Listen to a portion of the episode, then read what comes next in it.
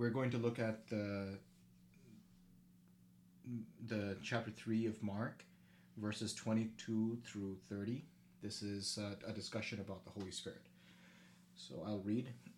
And the scribes who came down from Jerusalem were saying, He is possessed by Beelzebub, and by the prince of demons he casts out the demons. And he called out to them and said, and said to them in parables, How can Satan cast out Satan? If a kingdom is divided against itself, that kingdom cannot stand. If a house is divided against itself, that house will not be able to stand. And if Satan has risen up against himself and is divided, he cannot stand, but is coming to an end.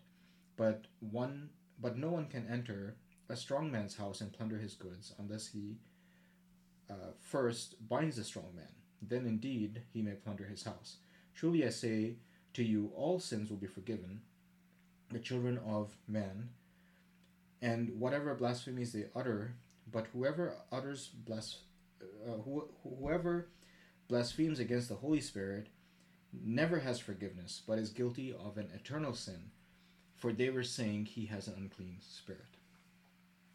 All right, so this is uh, in the middle of uh, other discussions, but uh, apparently some some scribes came down from from Jerusalem, and they were asked to pronounce uh, their their judgment on Jesus, and he believed they believed that he was possessed by us by the spirit, uh, by Beelzebub, and through the power of Satan he was casting out demons, and we just discussed this in a previous episode of the utter uh, you know illogical aspect of that, and Jesus br- brings this out himself where he says that uh, if a kingdom is divided against itself, that kingdom cannot stand.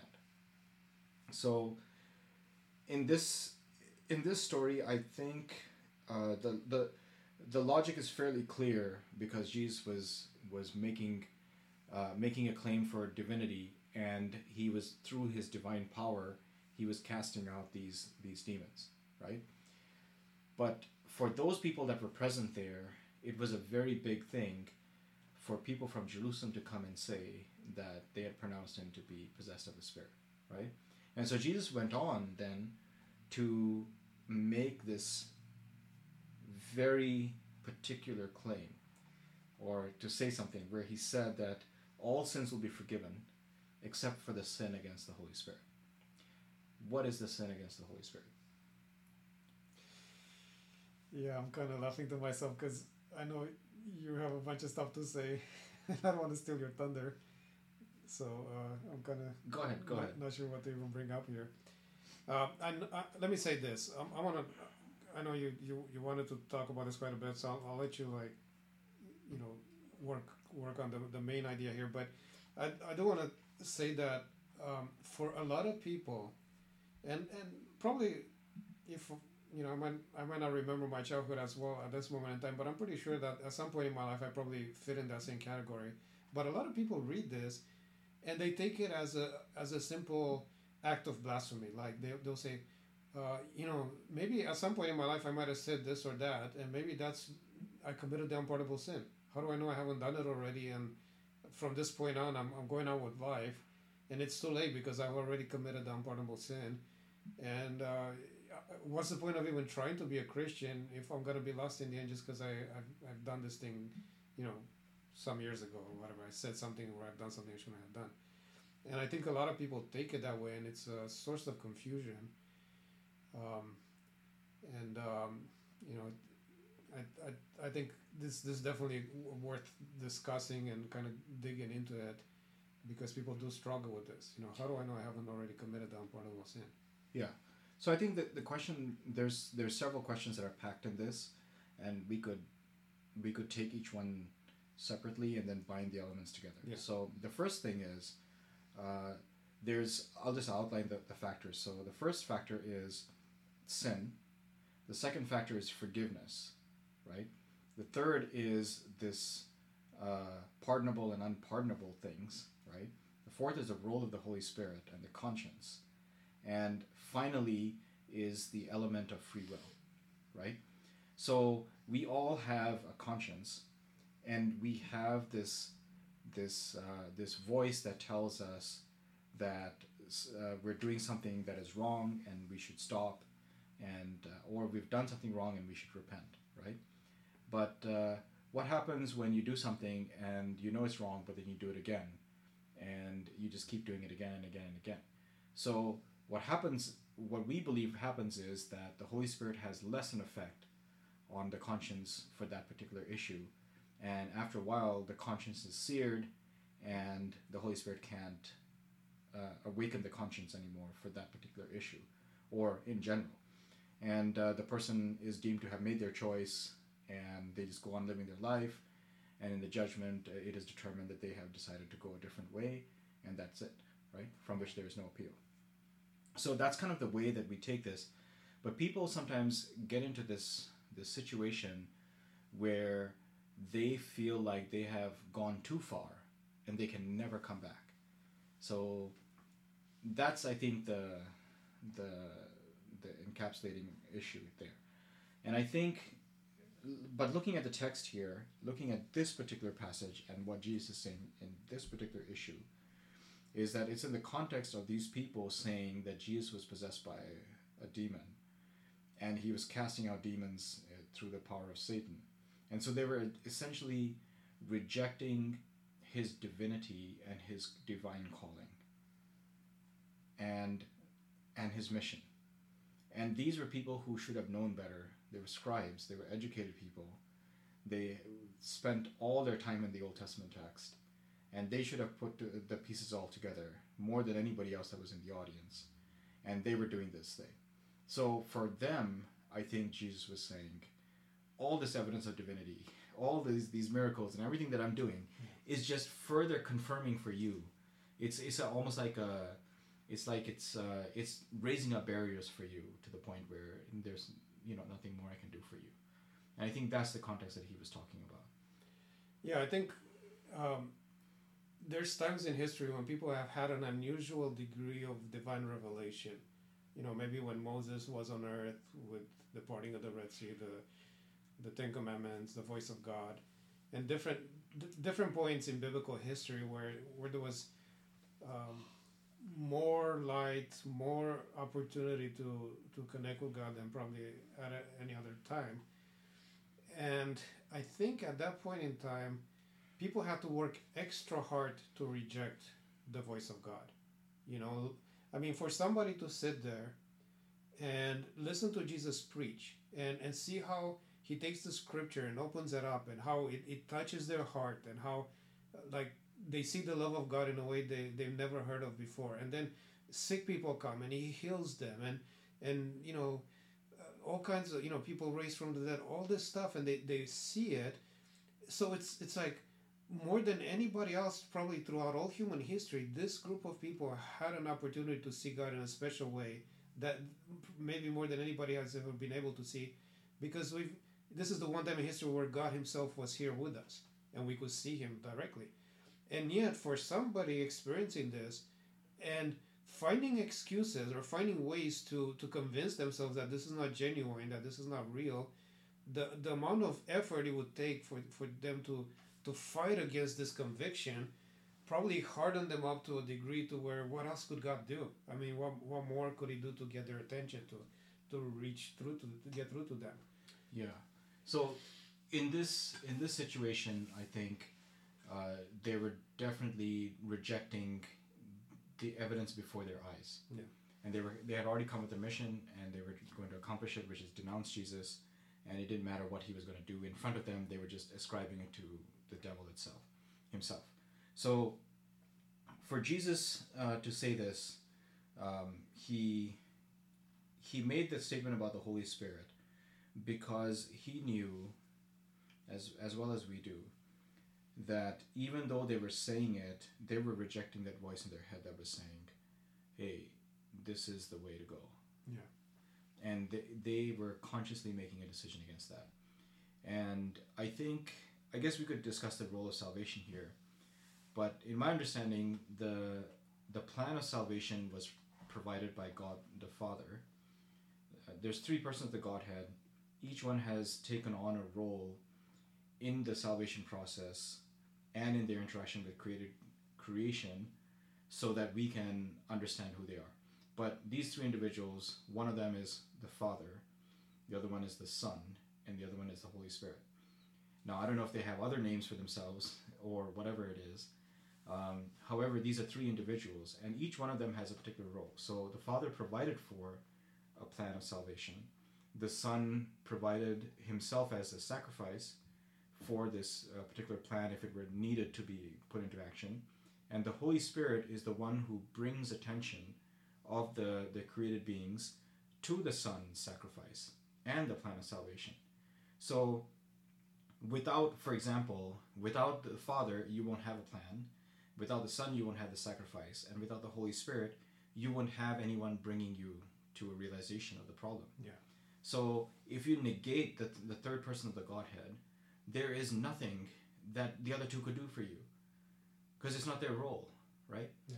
And uh, that's the that is I think what he what he's highlighting here. So if you sin against the Holy Spirit, if you sin against that member of the Godhead, there is nothing that that uh, the other two can do for you. There is no there's no forgiveness of that sin because the son cannot the son's blood cannot be applied to your life. Let's just say, and uh, because you would never be brought to the realization of it, or you never realize it yourself. But there's the element of free will. Each created being has the element or has the ability to accept or reject the plan that is provided. And if they reject it, then none of those three entities can do anything for you because you've made your mind. You've made up your mind Yeah. and you're done. So, uh, for that reason, I think uh, in this context, they're discussing this uh, this unpardonable sin. Now, people think. Now, just coming back to the practical aspect, people believe that if they have committed a sin, and they were told not to, and then they commit it again, and again and again, they're they're sinning against the Holy Spirit to the point where they've gone too far, and now it's just too late. Yeah. However, I believe that that God is willing to save to the uttermost, and if someone does turn to Him, the Holy Spirit would be available to refresh the the conscience to the point where you would be uh, in a better condition or a better mindset to accept the forgiveness from Christ. So I think that is uh, that is there. Now let's just talk about a slightly more practical thing, and this comes up in the context of suicide. Yeah. So people have been brought up to believe that suicide is the last sin that you commit from which you cannot ask for forgiveness because you're dead. Yeah. And so it's a wrong. It's based in theology, but it's a wrong theology to begin with, uh, and we don't have all the time in the world to in this particular episode to discuss soteriology or, or how salvation actually works but god does not determine um, let, let me say this way. Like when it comes to sin one sin it doesn't matter how small would have doomed humanity to death. Just one right? Because in our mind it's just something small but really sin in and of itself is a, is a really big thing. Now for for god sin is not a big thing. He can easily he can easily deal with it and he has a plan for dealing but for for human beings one sin could have do, doomed humanity and it did. And one sin could put jesus on the cross. One sin by jesus could completely negate the plan of salvation okay? So in that case sin is important. We're not denying the the the, the terribleness of sin. But at the same time, what we are saying is that one sin does not doom somebody for eternity. Yeah. Yeah, God doesn't judge. For example, since you're talking about suicide, God doesn't judge the, uh, the suicide victim based on the fact that they committed a sin and they didn't have time to repent for it. This is kind of the one of the simplistic ways people think about salvation. You know, did you commit all the sins and did you repent of all the sins before you died? Yeah, it's an accounting thing. Yeah, yeah, exactly. Like, uh, and, and this is kind of the Catholic way a lot of times of thinking about it, and it's not, you know, if if you if you consider yourself a Protestant and if you believe in righteousness by faith, that's not the the Protestant model. Um, the way we understand salvation is that God looks at the trajectory of the life. So a person might be following Him, but then you know come to some place in their life where they reach a moment of great discouragement, and then they just can't take it anymore. They uh, they might uh, take that step and, and you know harm themselves. Um, but that's not the, the thing that they're judged by. It's it's where they were, what trajectory they took throughout their entire life. Yeah. So I've heard people say this in the past. People people people take one text and then they try to build a whole thing out of it. Yeah.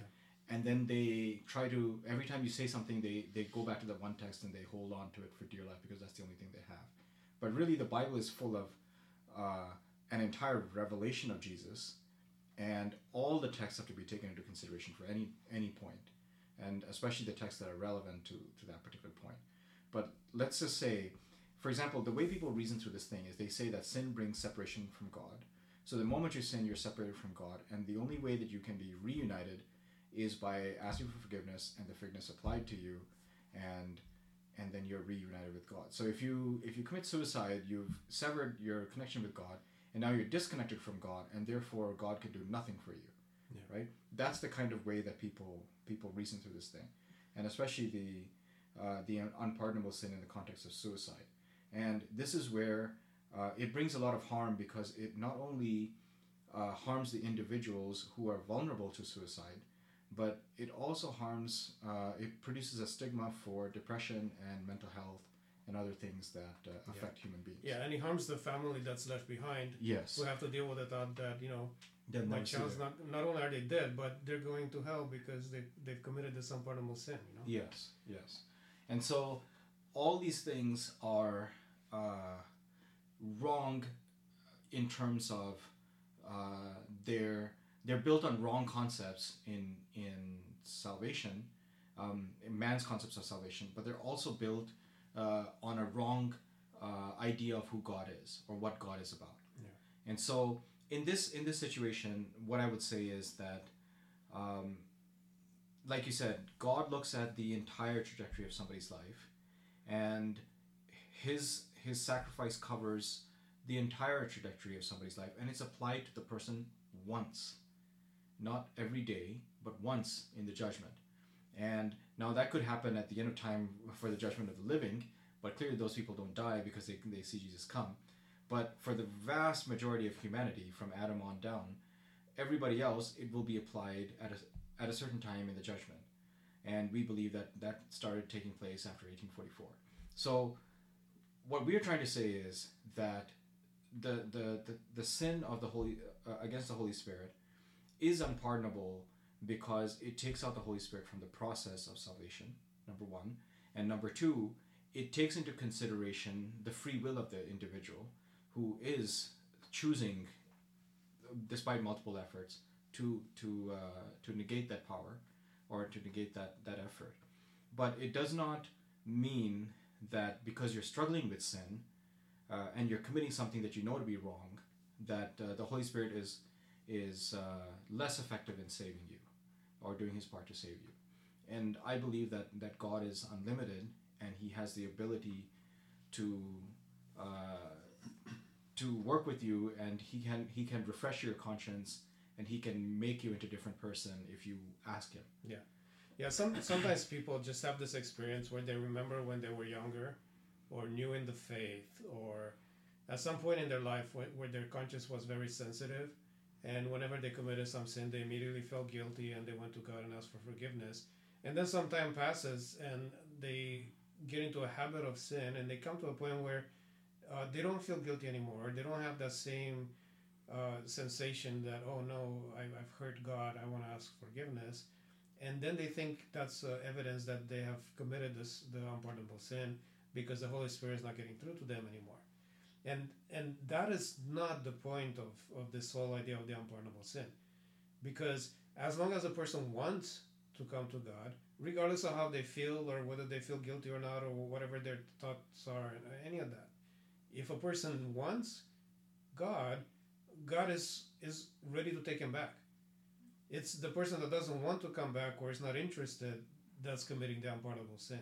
Yeah. Because the essentially, and this is what I always try to tell people when I talk to them, like you got to think of this from the point of view of you know, say you're a parent and a physician, and you have your child who was in some kind of terrible accident, and they- they're on the operating table, and you're working and you're giving it your best because they're about to die. Like the, they're they're living their last few breaths, and and you everything you have is invested in trying to save their life.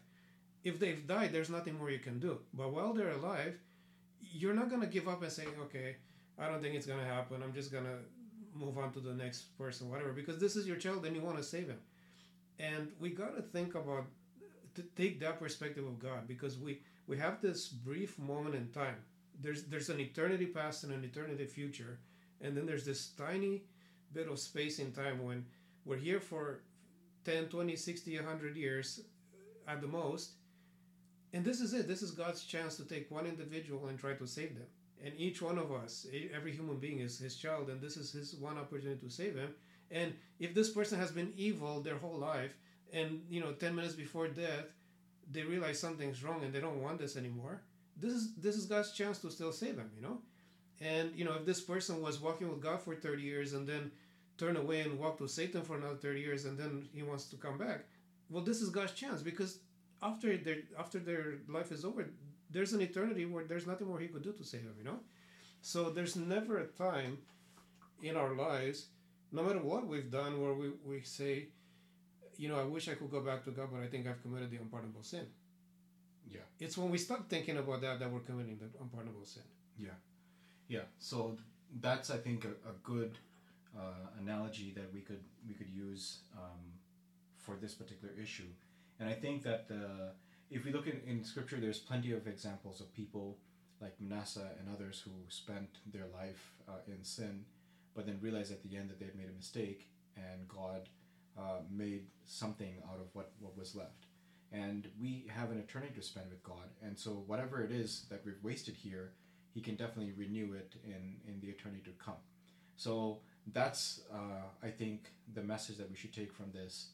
And I think um, a greater understanding of God and what He's trying to accomplish and who He is uh, will lead people to a better understanding of forgiveness and also uh, the important role of the Holy Spirit in the process of salvation and what it takes for Him to uh, bring somebody to repentance.